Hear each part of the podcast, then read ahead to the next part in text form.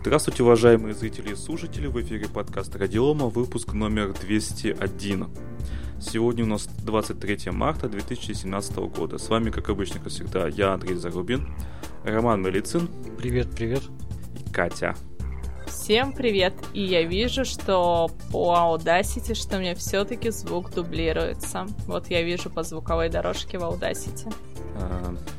Угу, надо будет что-то думать. Потому что вы говорили, у меня прям видно. Ладно, технические моменты продолжим. Так, а Сергея сегодня не будет, он в командировке. Такие дела. Бывает. Так, значит, давайте все-таки э, небольшое объявление. Значит, э, розыгрыш призов будет в конце выпуска, э, будет в прямом эфире, вы все будете видеть. Я покажу, буду показывать свой экран. То есть, кто сейчас нас смотрит в прямом эфире, те увидят, смогут посмотреть видео.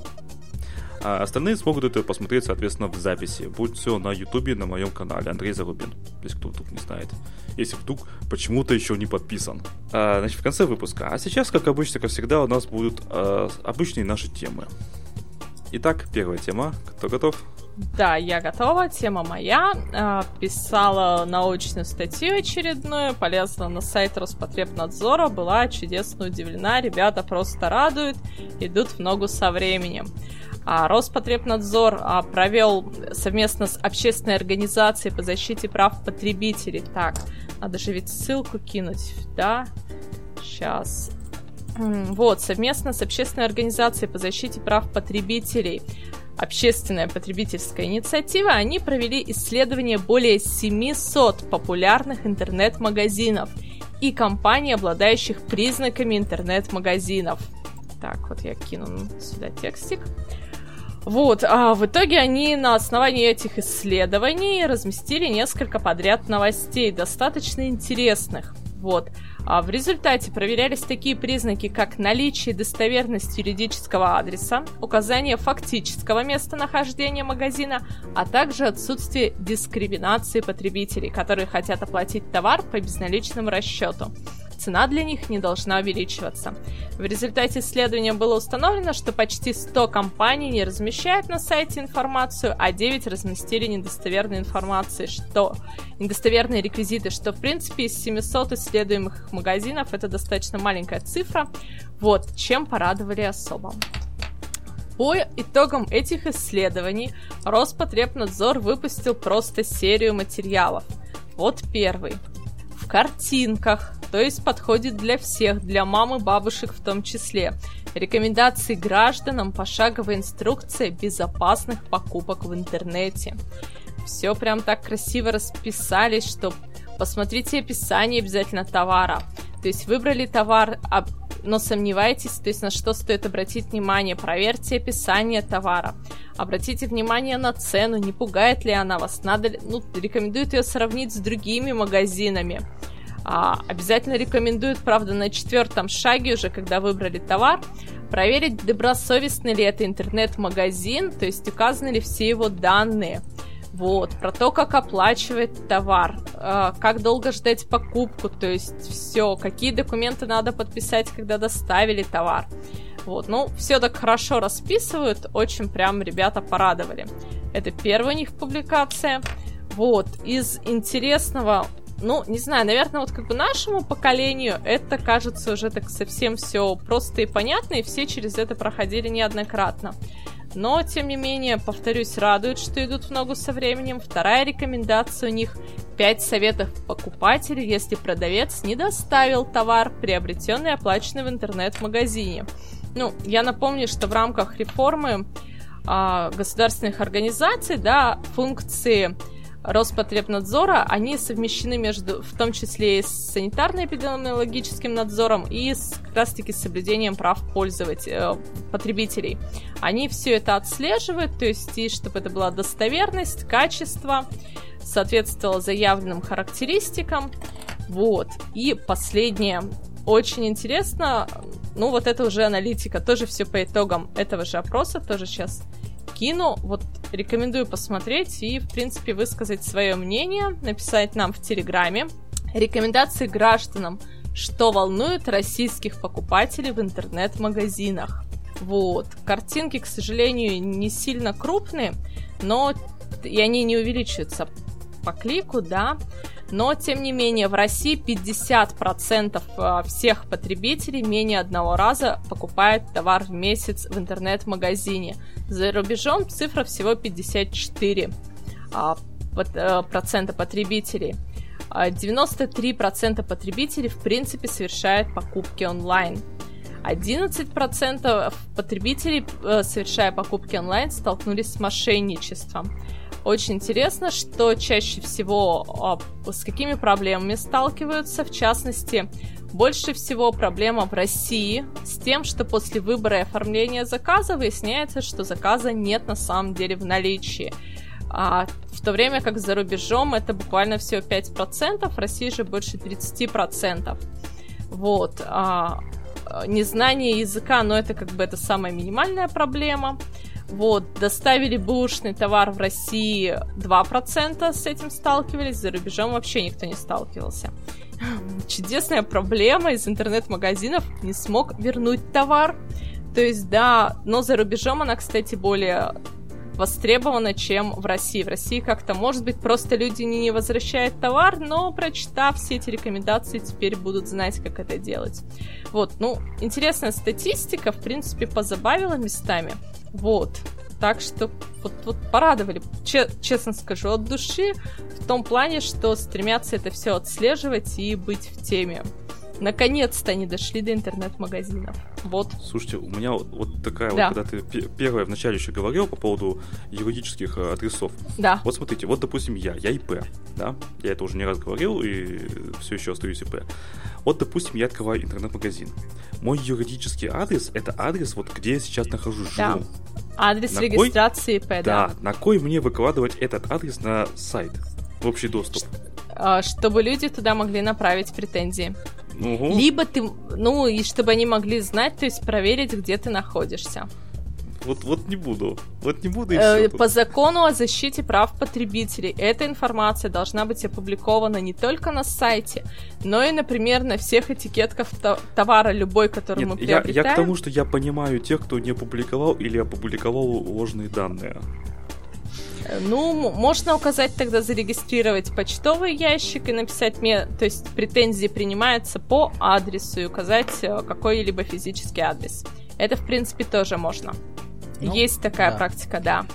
Мне на самом деле понравилось в этих, э, так скажем, рекомендациях вполне конкретные, так скажем, а, советы, куда можно обратиться за защитой своих прав. Ну, очевидно, что, по идее, да, этим должен заниматься защитой прав, я имею в виду и сам Роспотребнадзор, но я так полагаю, что Роспотребнадзор хочет немножко переложить работу немножко со своих широких плеч на а, плечи специализированных организаций. Вот они рекомендуют обращаться а, в три по сути организации. Первое – это независимое объединение товарных агрегаторов – сайт nota-climb.ru э, создана участниками, агрегаторами eBay, Price.ru, Wiki, Wikimart, товары Mail.ru и Яндекс.Маркет.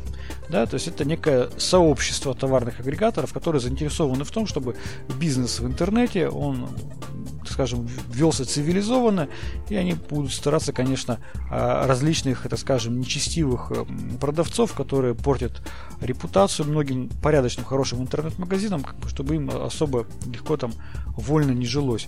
А, второе, а, это ассоциация компаний интернет-торговли, akit.ru Climbs, то есть спорную ситуацию можно урегулировать также там, если интернет-магазин является участником ассоциации компаний. И, соответственно, третий вариант – это отдельная общественная организация также принимает на безвозмездной основе в рассмотрение жалобы на интернет-магазины. В частности, это Российская общественная организация Центр интернет-технологий РОЦИТ. Ну вот ну, они как раз таки были участниками а, и да. организаторами этого опроса, вот они как раз и это. Ну, по сути, двигатель. по сути, угу. можно сделать очень простой выбор для себя. Если мы видим, что наш интернет-магазин, в котором мы заказываем, покупаем важный для нас дорогой товар, хотя бы состоит э, в организации либо нота, э, либо э, ассоциация компаний интернет-торговли, да, то уже мы можем понимать, что э, этот интернет-магазин магазин, он согласен согласен нести определенную ответственность и э, дорожит своей репутацией, раз он находится вот в такой, э, так скажем, ассоциации. Ну, по сути, э, такой добровольная саморегулируемая организация. Ну, я бы, наверное, в первую очередь обращал внимание теперь на это. Все остальное, там наличие, отсутствие адреса, ну, его, как мы уже сказали, его можно подделать. Наличие там присутствия каких-то там обещаний и гарантий, ну, тоже можно. Проблемы бывают у всех. Надо смотреть, как качественно интернет-магазин готов решать эту проблему. Да, вот, кстати, например, в магазине, где я покупал телефон, там было написано «один год гарантии». Когда я получил телефон, там не было никаких чеков никаких талонов, ничего. Я, скорее всего, не смогу ничего вернуть.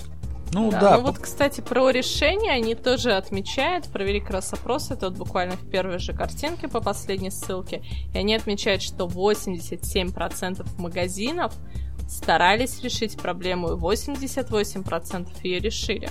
То есть, ну, тут указано, какие проблемы разбивка, но, тем не менее, радует, что большинство, 80% стараются решить проблему пользователей. Ну и дополнительно все-таки тоже Роспотребнадзор указывает интересную тоже статистику о том, что если решить проблему с продавцом не удалось, то, но закон на вашей стороне, то обращение в суд в 8 из 10 случаях приводит к положительному результату. Не знаю, так ли это на самом деле или нет, но вот Роспотребнадзор пишет о том, что в случае с интернет-магазинами, с дистанционной торговлей, в 8 из 10 случаев суд шел навстречу покупателю. Ну, это, это, это логично, это в принципе как и в офлайновых покупках, это нормальная практика. Вот а, в Телеграме нам а, коллеги пишут, что, ну вот Юрий Кротов, мы сегодня еще обратимся ближе даже к концу эфира, вспомним его. Вот, а, попытался одним таким магазином вернуть товар, не вышло, оказалось, что пульсометр у них технически сложное добро. Ну да, есть проблема с технически сложной техникой, хотя, по-моему, по-моему на нее сняли какое-то ограничение, там в течение, по-моему, аж 14 дней можно. Ну, вообще вернуть. есть перечень э, технически сложных товаров, которые нельзя угу. вернуть в том случае, если они э, качественные. То есть, если они не содержат в себе каких-то там недостатков. То есть, грубо говоря, когда мне что-то ну, не понравилось, то есть я купил, э, купил себе яхту, вот яхту, морскую яхту, допустим, которая стоит там миллионы долларов. Все, мне ее при... денег, ага. притараканили, да. Я сижу такой, зашел. А цвет паркета в каюте капитана, ну не нравится мне. Вот все хорошо, ровно блестит. Монетку кидаю, катится до конца, прям цвет не тот. Я говорю, верните. И вот здесь совершенно легально мне могут отказать, что извините, но технически сложный товар, как бы, ну, наверное, ну, нехорошо так делать. Его возвращать просто потому, что хочется. Не понравился, не подошел там по размеру, кровать не того там, не того диаметра, там что-то еще. То есть, как бы, ну, по таким параметрам. Поэтому, с одной стороны, это требование о запрете возврата технически сложных товаров при наличии при, что он фактически а, доброкачественный товар, да, ну, логичное требование. С другой стороны, этот перечень технически сложных товаров, он, во-первых, закрытый характер носит. То есть есть постановление, специальное правительство, которое утверждает перечень технически сложных товаров. Если нашего товара в этом перечне нет, ну, соответственно, можно поспорить. Если все-таки этот товар есть, ну тогда нужно его возвращать не потому, что ты говоришь, он тебе не понравился, а потому что он некачественный. И тогда а уже а это постановление, оно и роли не играет. Если я приобрел лицензию на Astra Linux, мне не понравилось э, содержимое репозитория, я могу ее вернуть? Дело в том, что для покупной, покупной а, Астры а, репозитория нету. Мы с тобой уже об этом обсуждали онлайн а, в одном из предыдущих подкастов. Можно еще что-нибудь придумать. Не понравилась версия Firefox. Вот, кстати. Репозитория нет, не обновится. Что делать? Слушай, так не вопрос же, мы вас заберем обратно. Какие проблемы? Это же не, не, не сложно. Дело, дело, видишь, что это право, это право использования, да, то есть вернуть право, ну, по большому счету, я думаю, что пойдем, конечно, навстречу. Не такой уж это большой убыток, там, да, никто не, не, не помрет. Проблем-то нет, просто э, обычно люди все-таки покупают э, программный продукт, когда они знают, для чего он им нужен. Ну, в комментариях пишут, да, вот размер не подошел пульсометра, да, поэтому как бы. Вот. Поэтому просто можно было, даже если размер не подошел, можно было просто найти какую-нибудь условную техническую неисправность, да, попытаться ее найти. И Или под этим предлогом. Как-то корректно. Мы не можем такое советовать, что ты вот такие вещи говоришь прямо онлайн. Не можем же мы такое рекомендовать. Вот Я мы... девочка. Да. Мне все может. Вот. Поэтому. Надо искать техническую неисправность, если мы не, не, не хотим чтобы получить за, за законный отказ. Да. Так, ладно, с этой темой, думаю, Давай я буквально, да, закрою, вот вкратце. Роспотребнадзор нам ничего не платит, правда. Но чем ребята порадовали, они в, кон- в начале этой недели комиссия из Роспотребнадзора российского, да, приняла участие в Берлине а, на саммите по вопросам защиты прав потребителей, который назывался «Построение цифрового мира, которому потребители могут доверять». Там была, была конференция ООН по торговле и развитию, Международный союз связи, плюс присутствовали крупные всякие компании типа Facebook, Samsung, Mozilla, Uber и различные другие. В итоге все приходят к решению, что надо создавать единое пространство интернет-торговли, в котором пользователь себя будет чувствовать защищенным.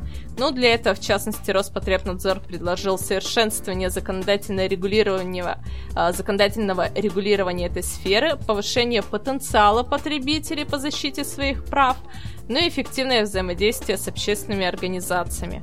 Это вот к вопросу, наверное, про покупки на всяких Алиэкспрессах и прочему. То есть, опять-таки, радует, честно скажу, радует. Но они нам не платят. Давайте дальше. Да, давайте а дальше. Если следующую тему расскажу я. А, значит, любопытная новость о том, что теперь вроде как российских программистов обяжут сдавать код в Минкомсвязи. связи так озаглавлена а, новость. Ну, на самом деле речь идет о том, что а, Минкомсвязь подготовила проект постановления правительства, которое изменяет правила внесения программ в реестр отечественного программного обеспечения. Э, согласно этому проекту, разработчиков, которые хотят, чтобы их программный продукт попал в реестр отечественного программного обеспечения, обяжут передавать министерству материалы, которая идентифицирует программное обеспечение в форме исходного текста, объектного кода или иной форме, присущей языку программирования, на котором представлено, программ, представленное программное обеспечение, в объеме, достаточном для его идентификации.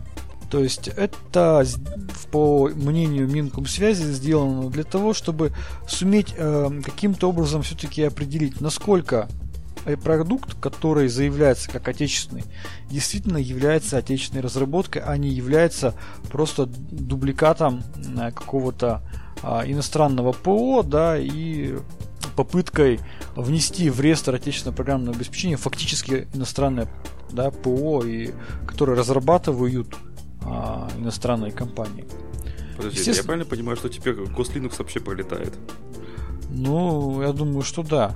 А, да дело в том, что как бы мы можем просто взять, посмотреть пакеты бинарные, думаю, даже по, по размеру сравнить их. Ну да ладно. А, значит, у нас а, сразу возникло в комментариях и везде в интернете обсуждение о том, что подождите, а с чего мы должны предоставлять исходный код? Соответственно... даже проприетарных компонентов? Да, да, да, да, да. А, соответственно, в это вмешалась Ассоциация разработчиков программных продуктов, уважаемая Евгения Василенко. Она, кстати, мы будем рады ее пригласить в наш подкаст, если она от, откликнется. А, значит, она рассказала о том, что ассоциация готовит свои возражения против поправок Минкомсвязи. По ее словам, если поправки будут приняты, многие компании откажутся от, вхож... от вхождения в реестр и участия в госзакупках. На ее взгляд, требование раскрытия исходного кода является избыточным. Да, то есть, э, что я могу, как я могу прокомментировать эту новость? Первое. Вроде как Минком связи говорит о том, что нам не нужно предоставлять весь исходный код, дайте нам только часть, которая нам позволит идентифицировать. Но проблема в том, что доступ к этому коду будут, будет иметь не только само ведомство, но и экспертный совет при Минкомсвязи. А экспертный совет, на секундочку, это представители коммерческих организаций которые разрабатывают те самые отечественные продукты. Соответственно, есть риск у разработчиков, да, которые ну, конкурируют с кем-либо из тех, кто находится в совете, да, что их наработки они будут известны, так скажем, представителям других коммерческих компаний. На мой взгляд, эта идея, даже если это будет предоставляться частично программный код, она ну, не очень рабочая. Почему? Потому что первое, действительно, как правильно говорит Евгений, Евгения, а, компании особенно серьезные, ну, например, тот же Касперский, лаборатория Касперского, там, да, ну что, кому они будут предоставлять исходный код своего антивируса или ядра антивируса? Да зачем? Да не будут они это делать. По одной простой причине. А, уже Федеральная антимонопольная служба высказалась, что для того, чтобы а, иметь возможность поставки программного обеспечения госкомпаниям, а, даже по большому счету не обязательно состоять в реестре, достаточно просто предоставить на входе закупки аналогичные документы, подтверждающие, что этот программный продукт является российским, и его разработали российские разработчики. Таким образом, даже отсутствие в реестре Минкомсвязи не запрещает продавать госкомпаниям да, в, рамках действующего законодательства российское программное обеспечение. Я думаю, что большинство компаний, наверное, выберут вариант именно второй. Зачем нам раскрывать свой исходный код, извините, проприетарное а, ПО, а, если можно продавать и без этого, и без реестра? Думаю, это просто э, приведет просто к дальнейшей, так скажем. И так то на, на, на этот реестр посматривают криво многие разработчики, говорят, говорят, что ну, толку от этого. Ну, вступили мы в этот реестр, все равно а, продолжаются закупки иностранного ПО.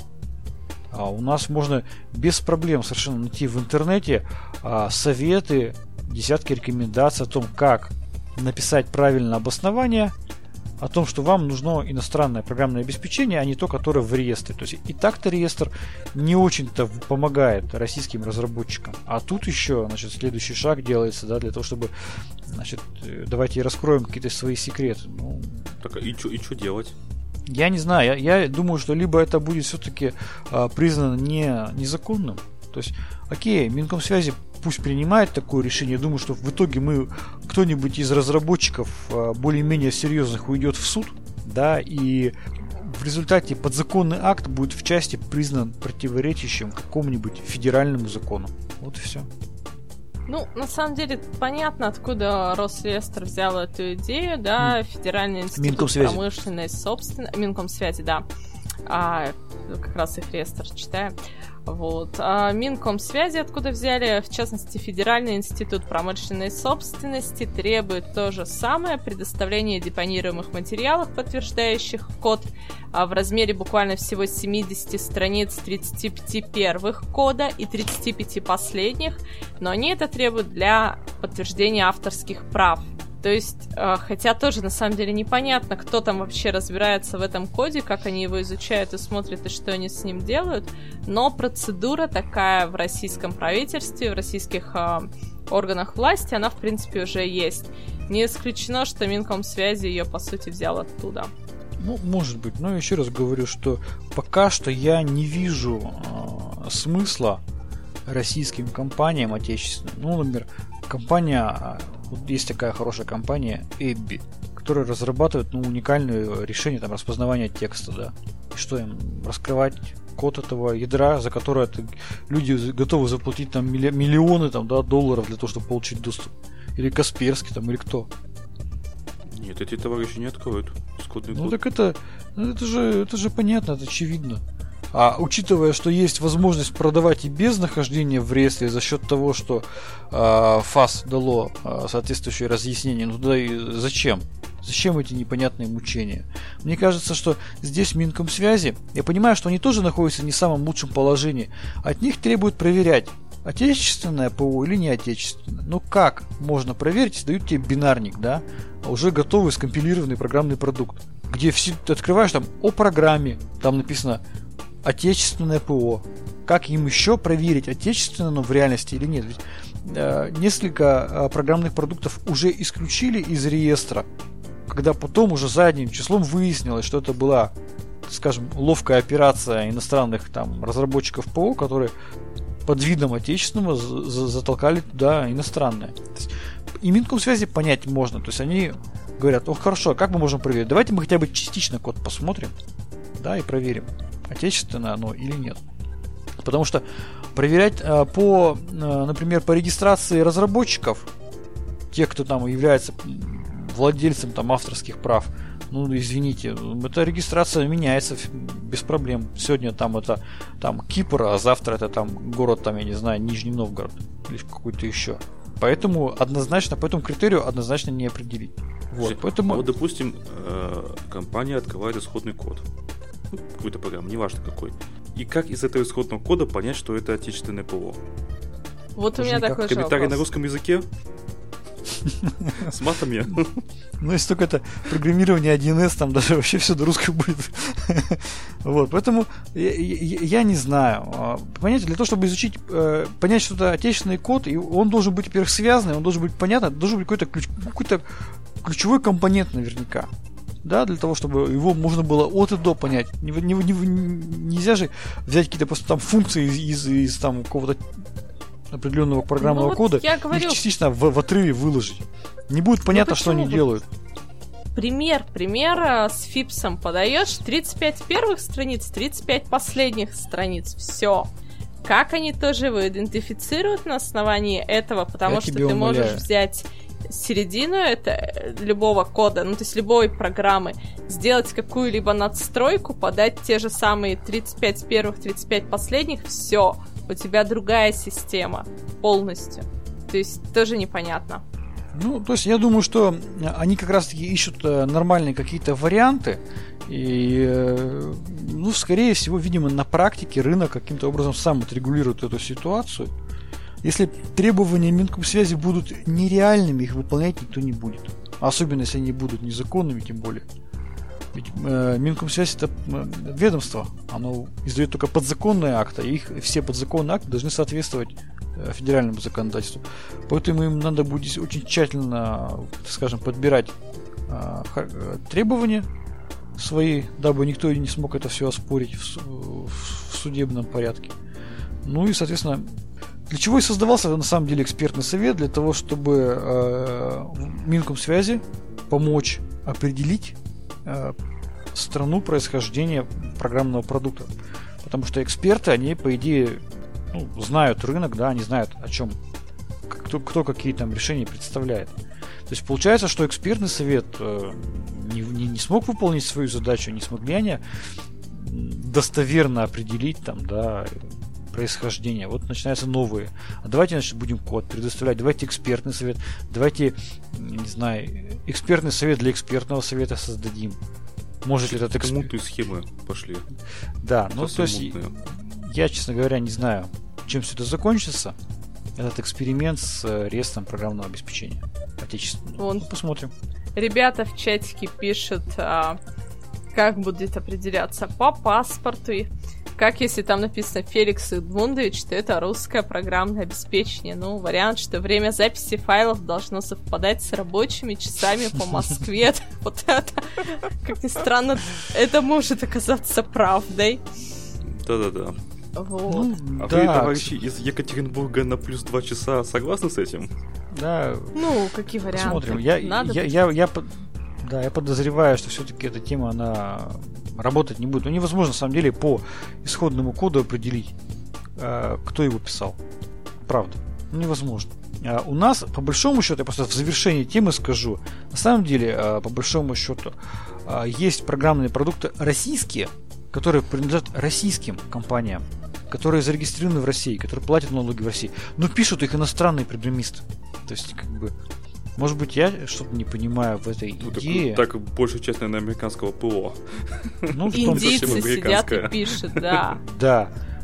То есть, ну, я думаю, что наиболее правильно это смотреть, кто кому принадлежат права, кто в итоге платит где налоги, и, соответственно, отсеивать. Просто понятно, что да, и отсеивать очевидные иностранные продукты типа Microsoft, Oracle и так далее. Потому что же, ну, про, про Windows-то как бы... И, идея это была изначально вот ограничить крупных поставщиков, а не там выискивать там, ах, вот такой-то антивирус, значит, давайте мы вот маленький какой-то антивирус там найдем, что он все-таки когда-то был иностранным. У нас есть Касперск, у нас есть доктор причем мало. Да, у нас не, на самом правда. деле э, иностранный ПО, там тот же Windows, он продается в таких объемах, что э, становится вообще странно и непонятно, зачем нужен э, реестр российского программного обеспечения.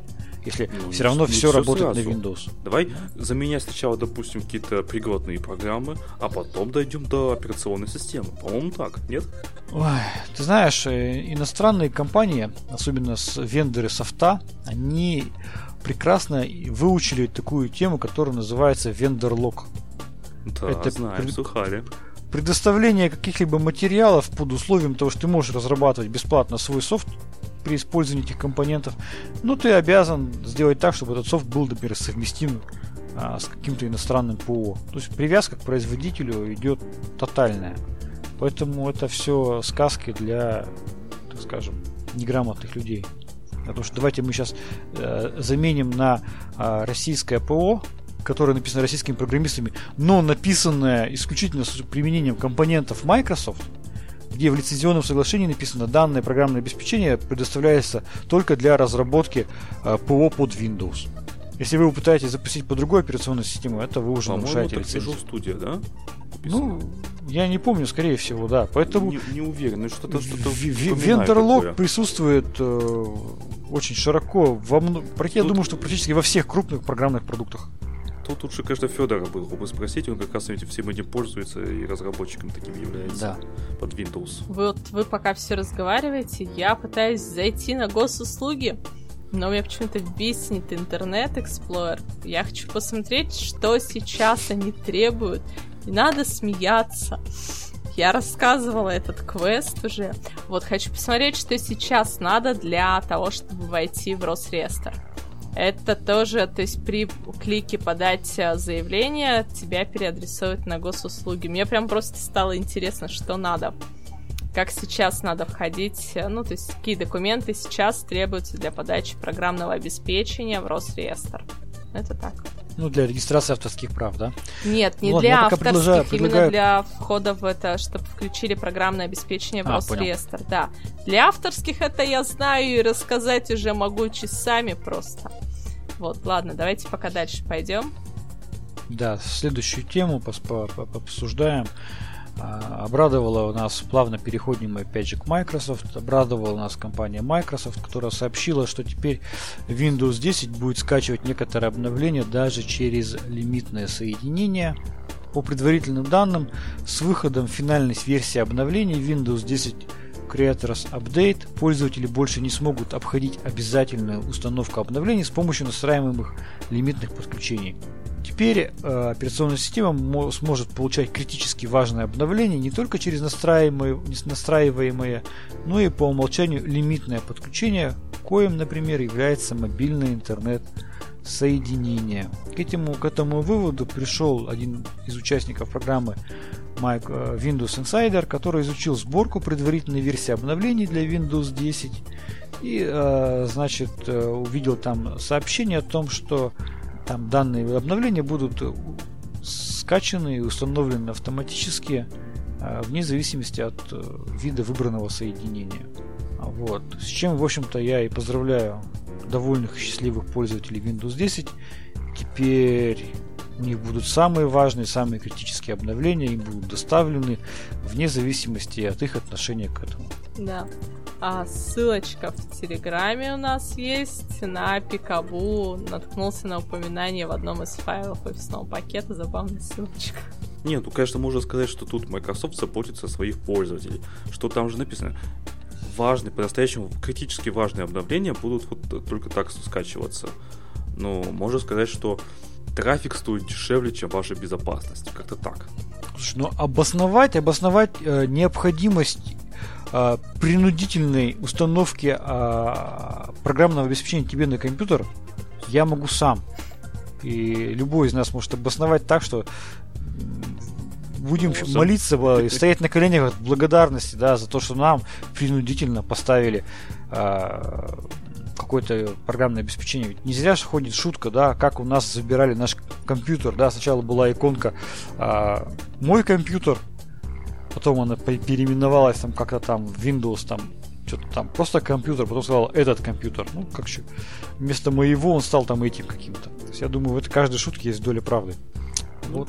Ну, то есть получается, что... Собственно, такая забавная. Что ты подключился с мобильного телефона, мало ли что, то есть, да, с ноутбука тебе интернет раздает, Windows обновился, у тебя кончился интернет, зато у тебя обновлен Windows, да.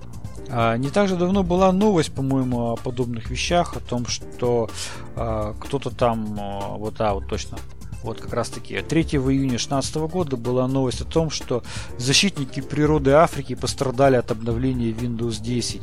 Да, мы это обсуждали. Да, мы это обсуждали. То есть гражданин живет в Центральной Африканской Республике, он оплачивает медленный спутниковый интернет, считает каждый мегабайт. И всего один из наших компьютеров тайком скачал 6 гигабайт установочных файлов Windows 10.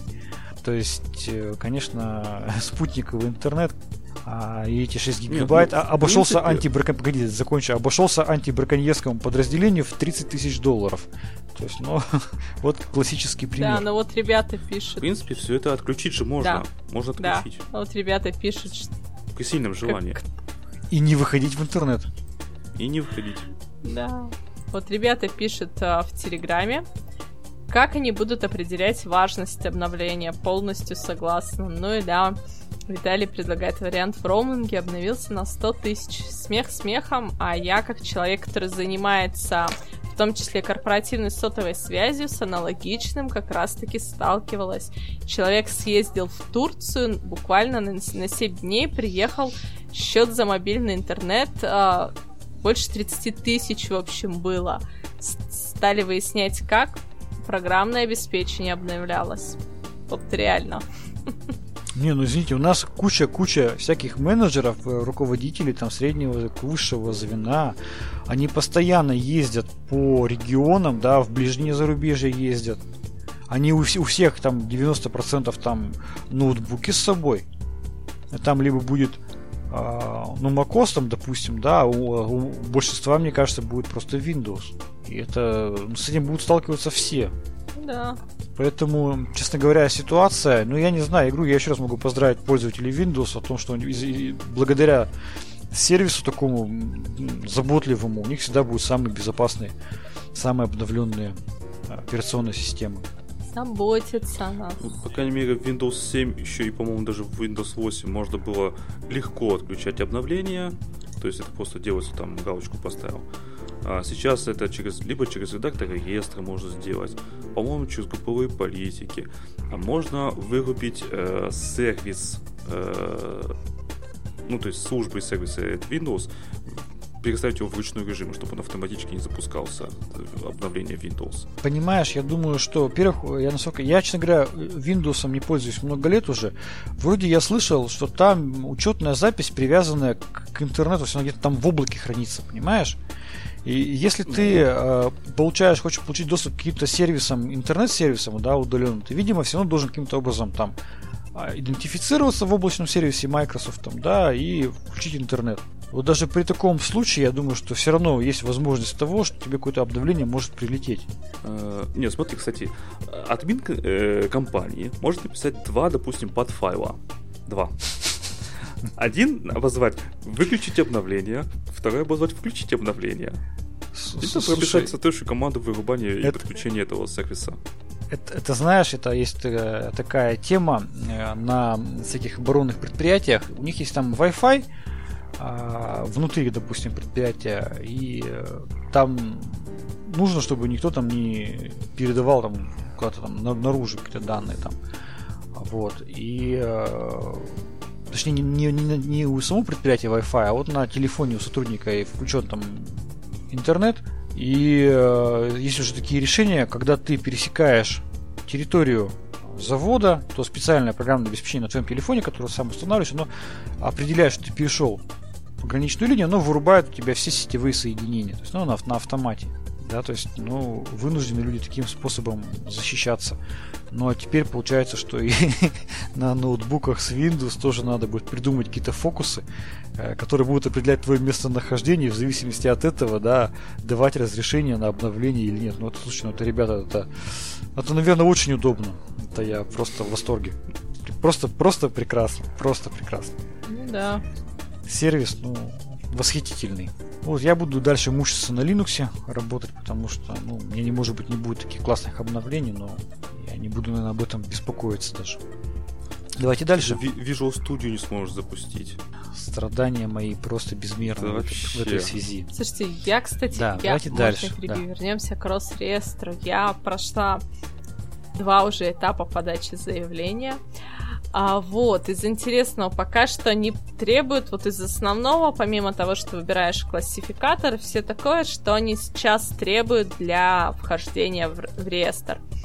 А, значит, адрес страницы, на которой размещена документация, содержащая описание функциональных характеристик программного обеспечения и информация, необходимая для установки и эксплуатации этого обеспечения, и второй пункт основной – это сведения об основаниях возникновения у правообладателя исключительного права на программное обеспечение. Вот и все. То есть то есть нужна регистрация да. авторского Не права. Не обязательно. Смотри, сведения об основаниях возникновения у правообладателя. А, права приобретаются посредством регистрации, либо там дарения, либо покупки. Точно так же ты можешь у кого-то это перекупить либо быть официальным вендором, ну, да. дистрибьютором. Вот. Ну, то есть вполне логичные, обоснованные да. требования, да. и они разумные. Зачем было создавать э, непонятно, так скажем, на пустом месте проблему, да, и требовать предоставления проприетарных кусков кода, ну, есть, я подожди, думаю, что... Если, допустим, я купил э, небольшую иностранную компанию с ее да. программным продуктом, этот программный продукт а я гражданин Российской Федерации. Да. Этот продукт становится российским ПО? Он резко так? становится отечественным, да. резко. Внезапно. То есть при этом... Почему, почему попадают Linux, да, в реестр отечественного ПО? Все говорят, о, господи, вы что? Это же иностр... писали иностранные программисты. Так э, Linux э, попадает в реестр отечественного ПО даже не потому, что его писали там иностранные программисты, а потому что лицензия GPL, она дает право каждому легально использовать, э, перерабатывать, модифицировать там данное программное обеспечение, то есть дает право. То есть как только право российский вендор получил, легальное, да, у него возникло право, он им пользуется, но оно, оно может быть по лицензии теперь. Пожалуйста, вполне, права есть, права подтверждены, особенно если там какое-то дополнительно еще проприетарщину написал тогда тем более на составное, составное программное обеспечение в соответствии с гражданским кодексом в легкую признается совершенно на законных основаниях отечественным. Это еще раз говорю, это термин отечественное ПО в рамках э, э, вот, этой, э, вот этого постановления о реестре, оно применяется только в рамках этого реестра. То есть оно узкого, так скажем, для применения в рамках вот этого нормативного акта используется этот термин отечественное ПО нельзя говорить о том, что раз ваше программное обеспечение в реестре находится, то его писали только российские программисты. То есть это термин, который просто применяется в рамках этого постановления только для целей, а, которые позволяют его включить в реестр. Не знаю, смог ли я это объяснить, но как смог. Ну, понятно. То есть, если правообладатель э, российская компания, находящаяся в юрисдикции Российской Федерации, то это отечественный А, смотрите, так. к вопросу... Это, да, это именно в рамках вот этого Да, акта. смотрите, к вопросу о том, что они еще считают российским ПО. Да, тоже так раз зарегистрировалась через АЦП, сижу в личном кабинете, читаю. То есть, оказывается, исключительное право на программный комплекс, ну, согласно авторскому праву, имеет а, компания, а, смотрите, и сейчас исключительное право на программный комплекс и все входящие в его состав компоненты принадлежат ООО «Рога и копыта», поскольку указанный продукт и его компоненты были созданы работниками ООО «Рога и копыта» в пределах установленных для работников трудовых обязанностей. То есть мы принимаем к себе на работу иностранных программистов, нашу русскую компанию, они нам это все пишут, все, продукт получается российский. Это как один из, это как один из вариантов да, обоснования, да. на самом деле. То есть просто вот стало интересно, вот. Ну да. да давайте, давайте дальше. дальше двигаться, а то мы что-то за, под, подзависли на этой теме.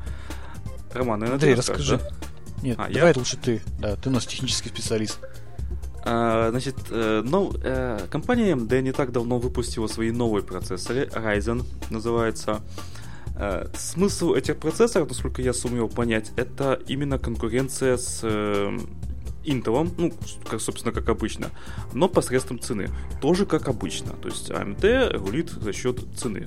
И они, по-моему, 20% рынка занимают, ну или занимали, и сейчас, может быть, что-то изменилось. А, смех заключается в том, что после выхода этих процессоров компания Intel свои процессоры, которые соответствуют по характеристикам этим, Э, они цену сбросили. Ну, могут. Они, считай, монополисты, поэтому могут. Кстати, компания AMD слегка пролетела.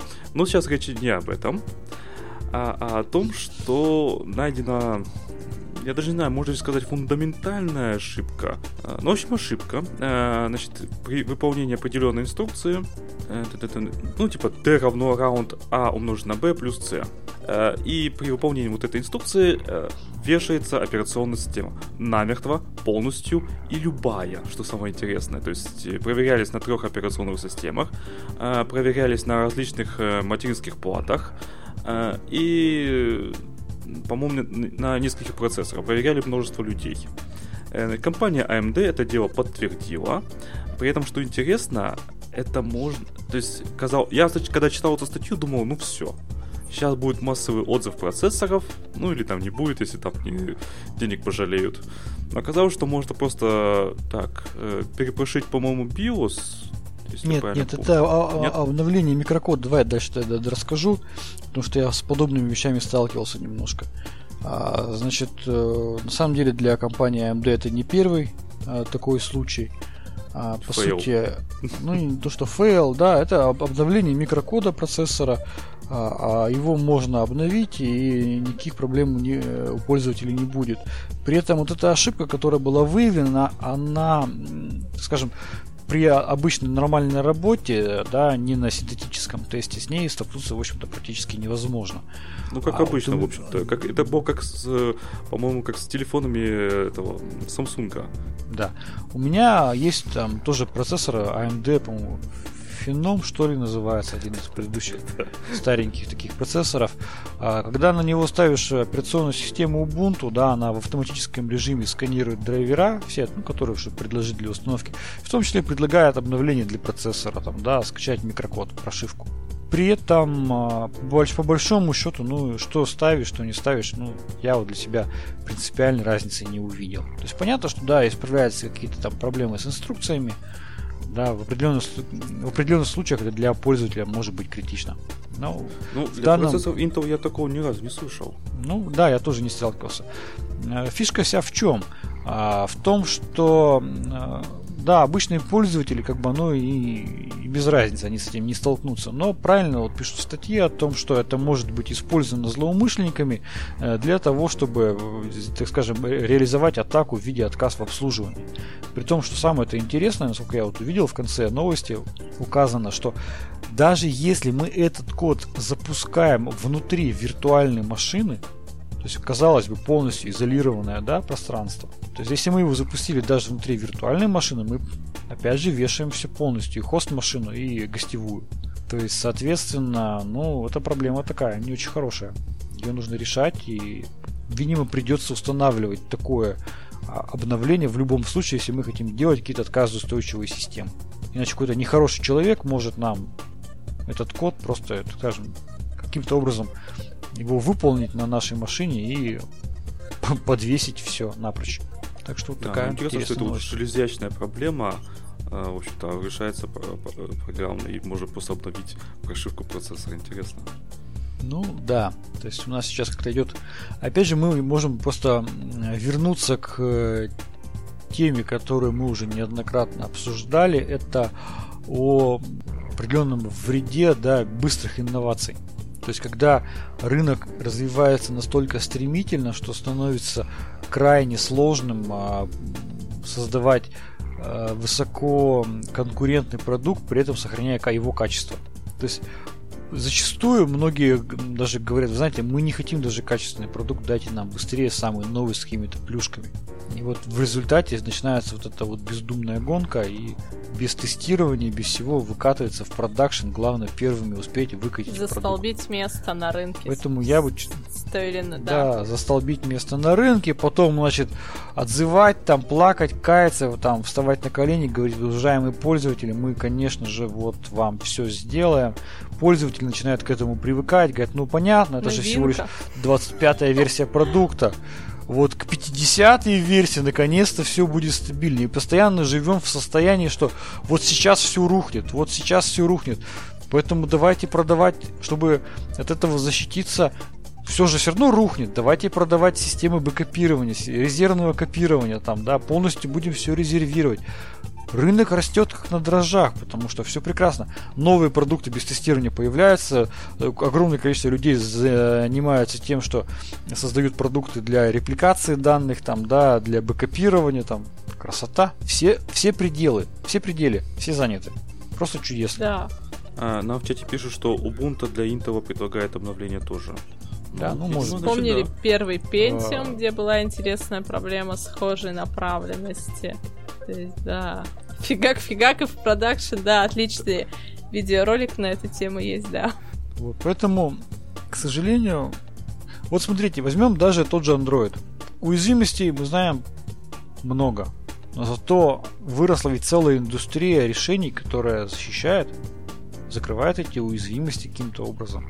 По той же Windows, да, в свое время вспомните, лет так 10 назад, ск- сколько было претензий по ее стабильности, там, да, по ее защищенности. Выросла целая индустрия, которая занимается тем, что зарабатывает на защите там Windows.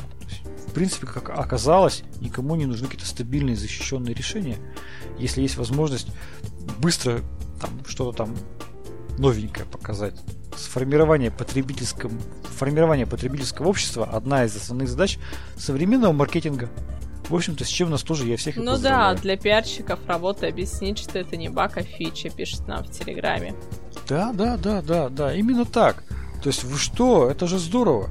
Как у меня, я уже тоже рассказывал, по-моему, один из знакомых сисадминов а, научился работать с пользователями, они у него все были счастливые. Как он это сделал? Он приходил к пользователю, тот говорит, слушай, у меня вот это не работает. Он говорит, ты чё? Так и должно быть. Он говорит, у меня ошибка выскакивает. Он говорит, все правильно, так и должно быть. Тебе просто сообщает о том, что э, вот какая-то там, ну что-нибудь придумывал им. Так и должно быть. Пользователь успокаивался, го, так, так и должно быть, все, все понятно. Это когда работаешь Всё замечательно. с Все, программистами, которые есть в компании, то есть наняты для каких-то проектов, ты говоришь, а давай сделаем вот так. Они говорят, не, это невозможно сделать. И 90% заказчиков внутренних в компаниях, ну им сказал программист, это невозможно сделать, они уходят так и тут. Это фича, да. Я, Да. да, Ну-ну. Ну что, давайте Так, давайте продолжим двигаться. последнюю новость нашу. да. А, да. А, значит, ВКонтакте. ВКонтакте тут э, у них э, чего-то там обновилось, и временно все пользователи э, получили права модераторов. А модераторы какие имеют там права? Ну, например, просмотр э, приватных фотографий, то есть то, что в закрытых фотоальбомах. Мы в подкасте уже не раз и не два, и даже не три, наверное, говорили о том, что если вы что-то выложили в интернет, даже какой-то приватный альбом, считайте, что вы выложили это вот на всеобщее обозрение. То есть не хотите, чтобы какая-то информация попала э, нежелательным людям, ни в коем случае не выкладывайте в интернет в облака частные, э, в закрытые фотоальбомы, там, не знаю, приватные сообщения, потому что с человеком вы можете поссориться, он выложит все это дело, и так далее и тому подобное. Нельзя этого делать. Это, это раз. Два. Модераторы, то есть это модераторы, я так понимаю, во ВКонтакте, это те люди, которые, ну, как бы, им платят вроде деньги, но по сути это как что-то типа волонтеров, ну, за зарплату, да? И эти люди имеют возможность посмотреть любые фотографии любого пользователя. Нормально, да? Ну да. А, Уже неплохо. Сам, самый, понимаете, самая как бы здесь фишка в чем? Во-первых, действительно, ты прав, это модераторы, это не администраторы системы. Да, понятно, что Это наемные администраторам, сотрудники, которые просто адми- смотрят за порядком. администраторам системы, я думаю, что доступно вообще все. На самом деле и личная переписка и так далее. Я не поленился, я полез э, пользовательское соглашение ВКонтакте, чтобы почитать и каким-то образом все-таки увидеть, есть ли там скрытые какие-то фразочки, которые либо прямо разрешают администрации ВКонтакта читать личные сообщения, либо каким-то иным образом это позволяют сделать. В целом составлено очень грамотно и каких-то таких явных косяков я не нашел. Там есть один очень интересный момент. Первое. Указано, что администрация ВКонтакте имеет право удалять личные сообщения, если там они какие-то там нехорошие. И все. Что касается личных сообщений, по большому счету. При этом администрация э, обещает сохранять тайну личных сообщений. Не гарантируется, нет такого слова, там, мы гарантируем. а Мы, мы, мы не нарушаем тайну вашей переписки, окей. Но как мы можем удалить сообщение, не прочитав его. Я думаю, что на самом деле доступ к сообщениям личным есть у администрации, не у модераторов, а у администрации. Иначе было бы странно, как они могут их удалять. Потому что э, для того, чтобы удалить какое-то неправильное сообщение, которое нарушает законодательство, да, ты его должен прочитать несколько сообщений, выбрать из них нарушающее и его удалить. Вот все, что я смог сам выяснить в рамках вот этой, этой а, темы так, изучения в чате меня немножко подправили, что у людей появился, а появились не права да. э, модераторов, а только интерфейс да. модераторов. Ну, то есть возможность посмотреть. Ну вот да, и все. если почитать но по тексту, да. Это вот людям То есть хватило. посмотреть, что есть, но зайти и посмотреть нельзя было. Про ВКонтакте к нам, как к, как к провайдеру, обращались через суд э, с требованием удалить, э, закрыть доступ пользователям а, сейчас вспомню. Закрыть пол- э, доступ к пользователям, к странице. В общем, по-моему, что-то там разжигание межнациональной розни и все такое. И дана прям по решению суда. А ссылка дана на ВКонтакт. Мы, как провайдер, с официального аккаунта, со всеми подкрепляющими документами, связываемся с администрацией во ВКонтакте и говорим, вот пользователь, у него явно там идет разжигание межнациональной розни. По суду решение закрыть, удалить страницу. Они пишут, информация размещена на его стене, это его личное мнение, ничего сделать не можем. Поэтому, то есть вопрос, как они определяют, что плохое, что хорошее, что можно удалять, что нельзя удалять. Вопрос. Ну и, соответственно, можем сделать вывод абсолютно понятный. А, там тоже вот такая была забавная тема о том, что вроде как можно там определять вектор интересов пользователя.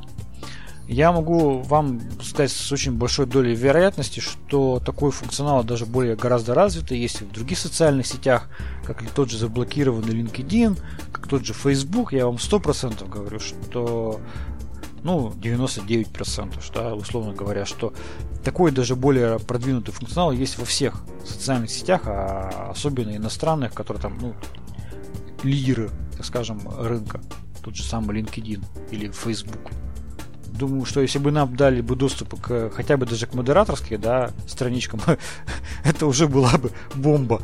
А, а дать нам доступ, к, который имеет администратор этого сервиса, я думаю, что там идет э, такая продвинутая, серьезная аналитика по, ну, по сути, с использованием биг даты, да, и больших данных, что там можно не только вектор интересов посмотреть, но и текущий как график эмоционального состояния пользователя за последние там 10 лет и с прогнозом на 5 лет вперед.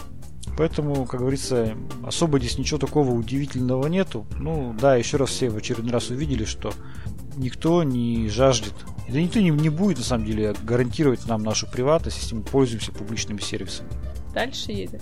Ну что, Андрей, ты да, готовишься? Слушайте, я, я забыл, как делать э, в этом Рандом. хэнгауте Э, трансляцию экрана. Давай, а пока правая, ты там вспоминаешь, вверху, я проанонсирую одну из наших новых рубрик буквально. А, Давай, пока ты справа. Так, ты, ты, ты вспоминаешь? Ладно, я анонсирую Пытаюсь. рубрику.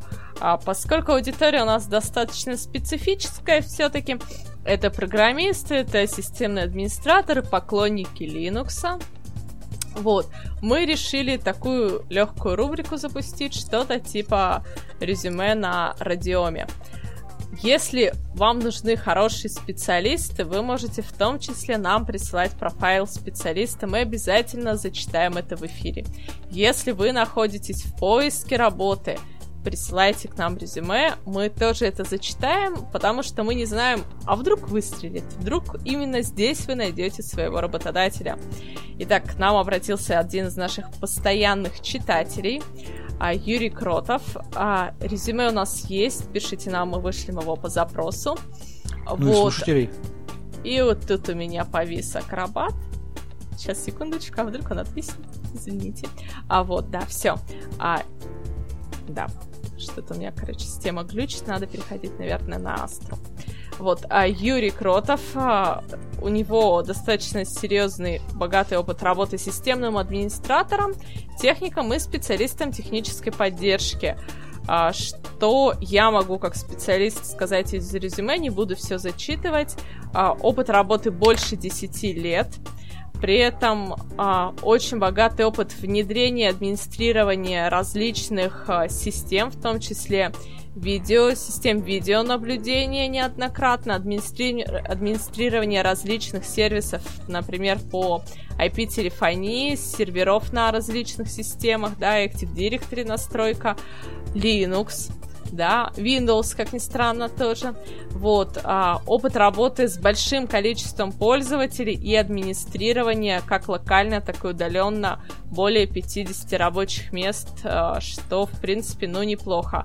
Напомню, Юрий находится в Новосибирске. Если вдруг вы из Новосибирска, вам нужен хороший сисадмин, который справится и настроить не только все сервера, видеонаблюдения, различные-различные. Тут, тут на самом деле, знаете, такой перечень систем, очень много. Я, я половину из них не понимаю, правда.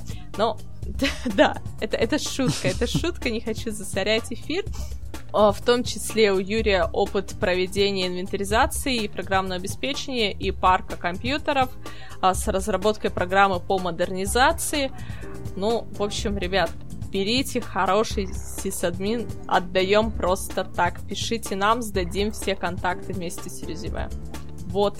Если вы ищете работу, либо ищете себе сотрудников, пишите нам, мы поможем. Я все.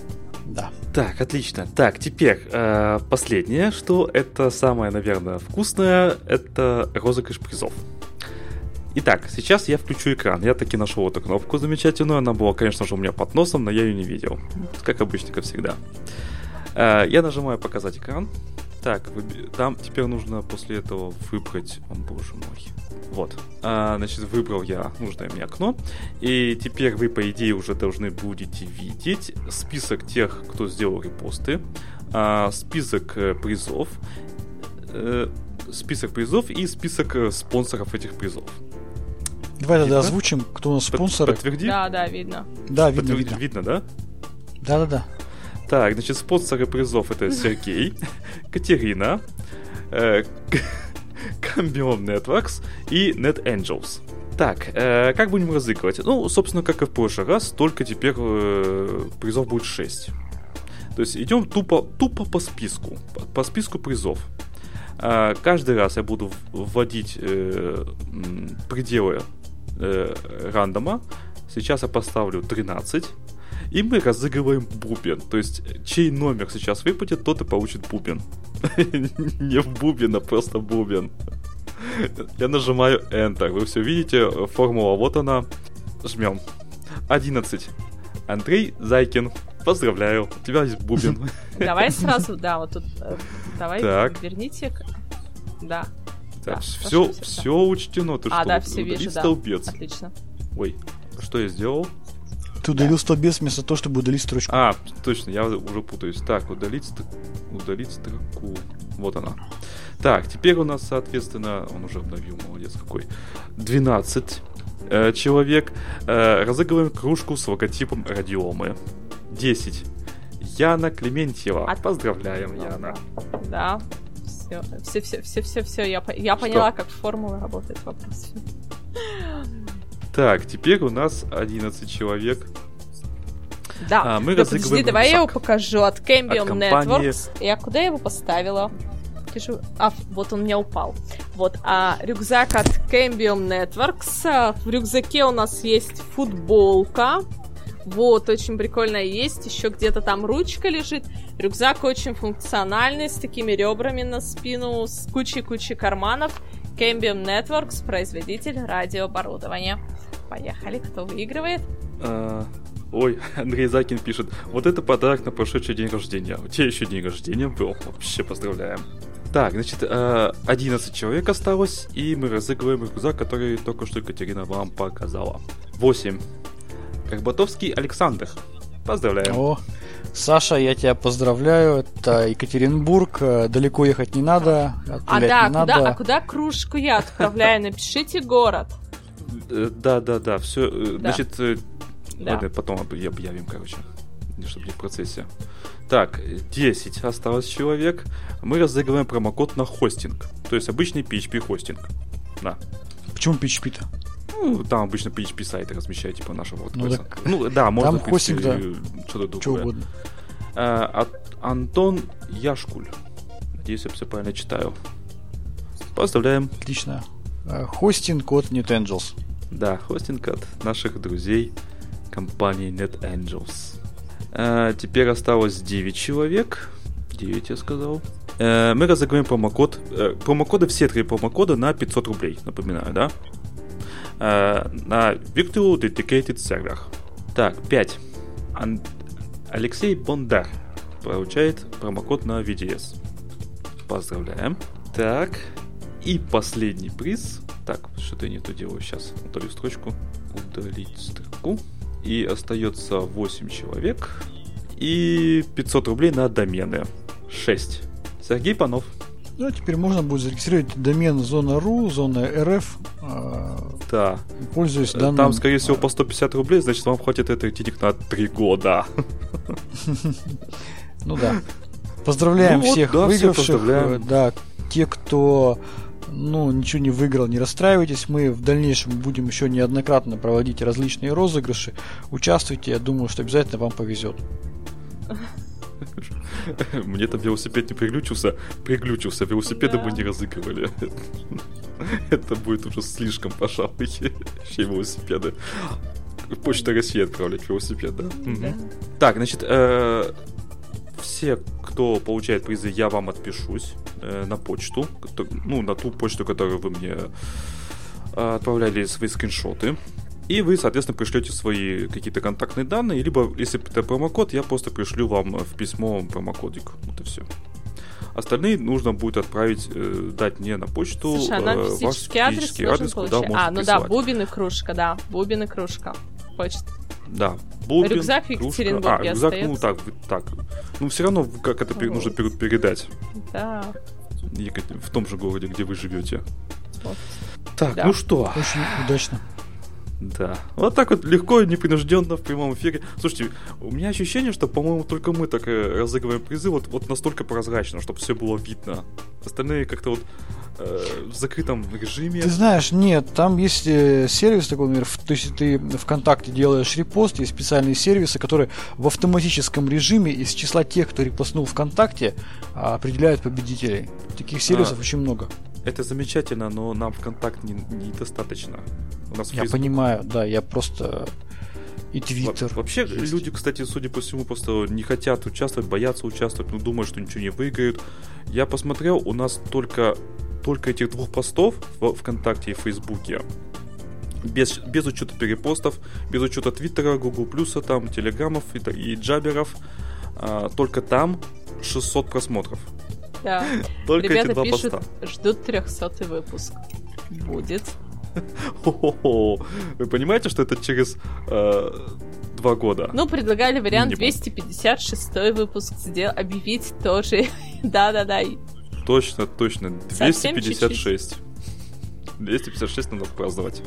Да. Чуть больше года осталось. что, ну, там у нас будет еще больше призов. Хватит всем, я думаю. Да, Однозначно. вот. Ну что ж, на этой э, замечательной ноте мы заканчиваем наш сегодняшний выпуск. С вами был подкаст Радиома, выпуск номер 201 от 23 марта 2017 года. С вами были, как обычно, как всегда, я, Андрей Заробин, Роман Борицын Пока-пока. и Катя. Всем пока. Пока.